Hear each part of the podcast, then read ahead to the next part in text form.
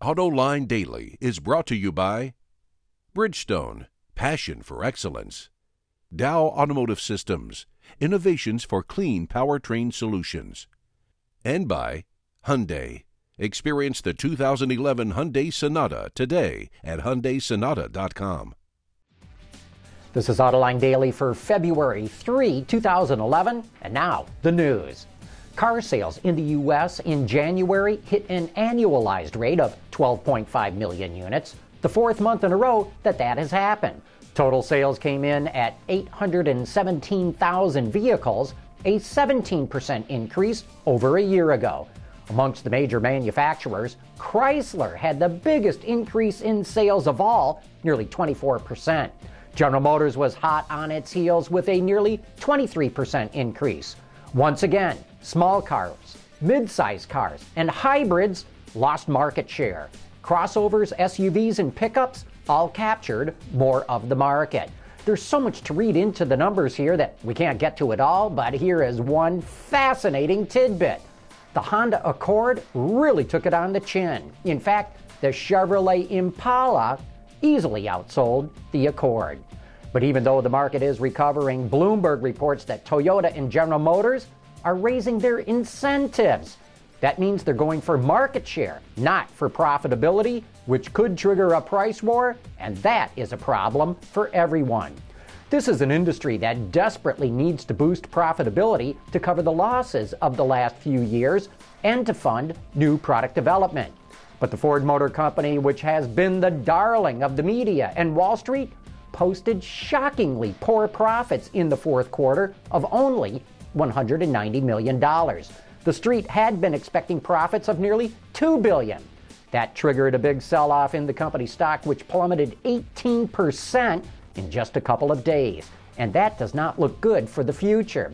For months now, we've been warning that rising commodity prices were going to hurt the industry. Indeed, Ford says rising commodity prices hurt its profitability in every geographic region of the world. Steelmakers have increased prices six times since November for a total of more than 20% because of surging prices for iron ore. Yesterday, Bridgestone announced it's raising tire prices in North America by 8% because of surging prices for natural rubber. Wards reports that automakers realize they cannot force suppliers to absorb raw material costs because it could cause parts of the supplier community to collapse. So automakers are absorbing those costs. We thought that automakers would pass those costs along to consumers but in the short run, that doesn't seem like it's going to happen. Instead, we see GM and Toyota starting a price war, and we see profits plummeting at Ford. And that means the recovery in the auto industry does not look as rosy as it did just a couple of months ago. Hey, who says the French and the Germans can't get along? For years, PSA and BMW have cooperated on a common four cylinder engine architecture, and now they're joining forces to develop hybrid technology. Wards reports the two automakers want to work together to save money and gain economies of scale. The companies would also like to sell components and services to other automakers. One potential hurdle that the pair face developing a hybrid system that works with different vehicle architectures. Most of BMW's models are rear drive, while all of PSA's are front drive. There's a war going on right now, and the battlefield is New York City. Don't worry, the only casualty will be the Ford Crown Victoria. According to Bloomberg, automakers are vying to win the city's Taxi of Tomorrow competition. Surprisingly, two of the three finalists come from Turkey.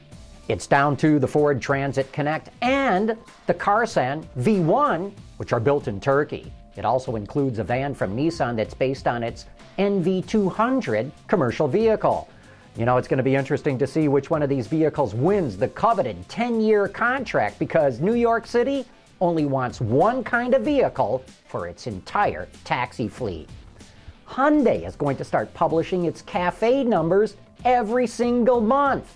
In January, the South Korean automaker's fleet average rated at 34.7 miles per gallon, which is up three tenths from December. John Krafcik, the company's head honcho in the U.S., is quoted as saying, We look at this information internally, so we thought, why not share it externally? This is an important play, and here's why. Hyundai wants to remind lawmakers and consumers every month that it's got the best fuel economy of all. And that could put pressure on regulators to raise CAFE. Of course, the company's being a little bit shady because it's not a full line manufacturer. But you know what? If I were Krafcik, I'd do the same thing. Hey, coming up next, it's time for You Said It.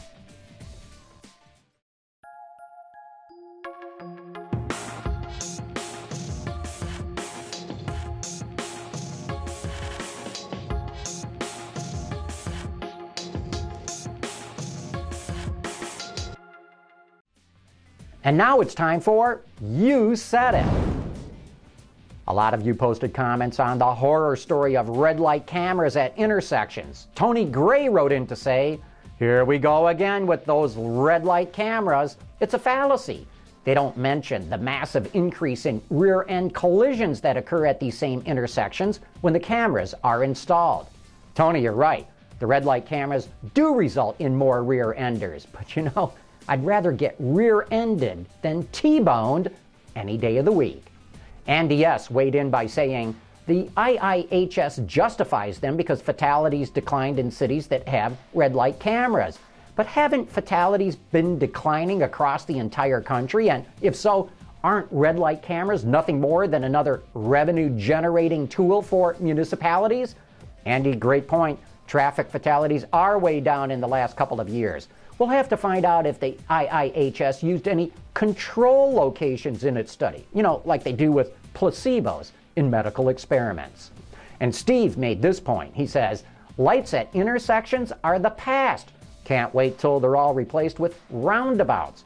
They are far safer than lights, and more traffic moves smoother through them and are very economical. They just need to educate drivers how to use them correctly. That's the only problem with them. Steve, I could not agree more. Roundabouts are the way to go. And even though some people can't stand them, I'll bet if they grew up with roundabouts, they'd hate traffic lights even more.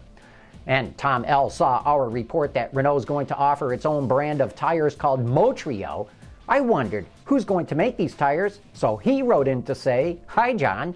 Pirelli makes the tires for Renault. You know, I love it when our viewers send in the information that we don't have, so keep those letters coming. And don't forget to tune in tonight for Autoline After Hours. Our special guest tonight will be John Waraniak, Vice President of Vehicle Technology for SEMA. Also stopping by the studio will be Frank Markus from Motor Trend Magazine. So join me and the auto extremist Peter DeLorenzo tonight at 7 p.m. Eastern Time for Autoline after hours. that brings us to the end of today's report on the top news in the global automotive industry. Thanks for watching. We'll see you tomorrow.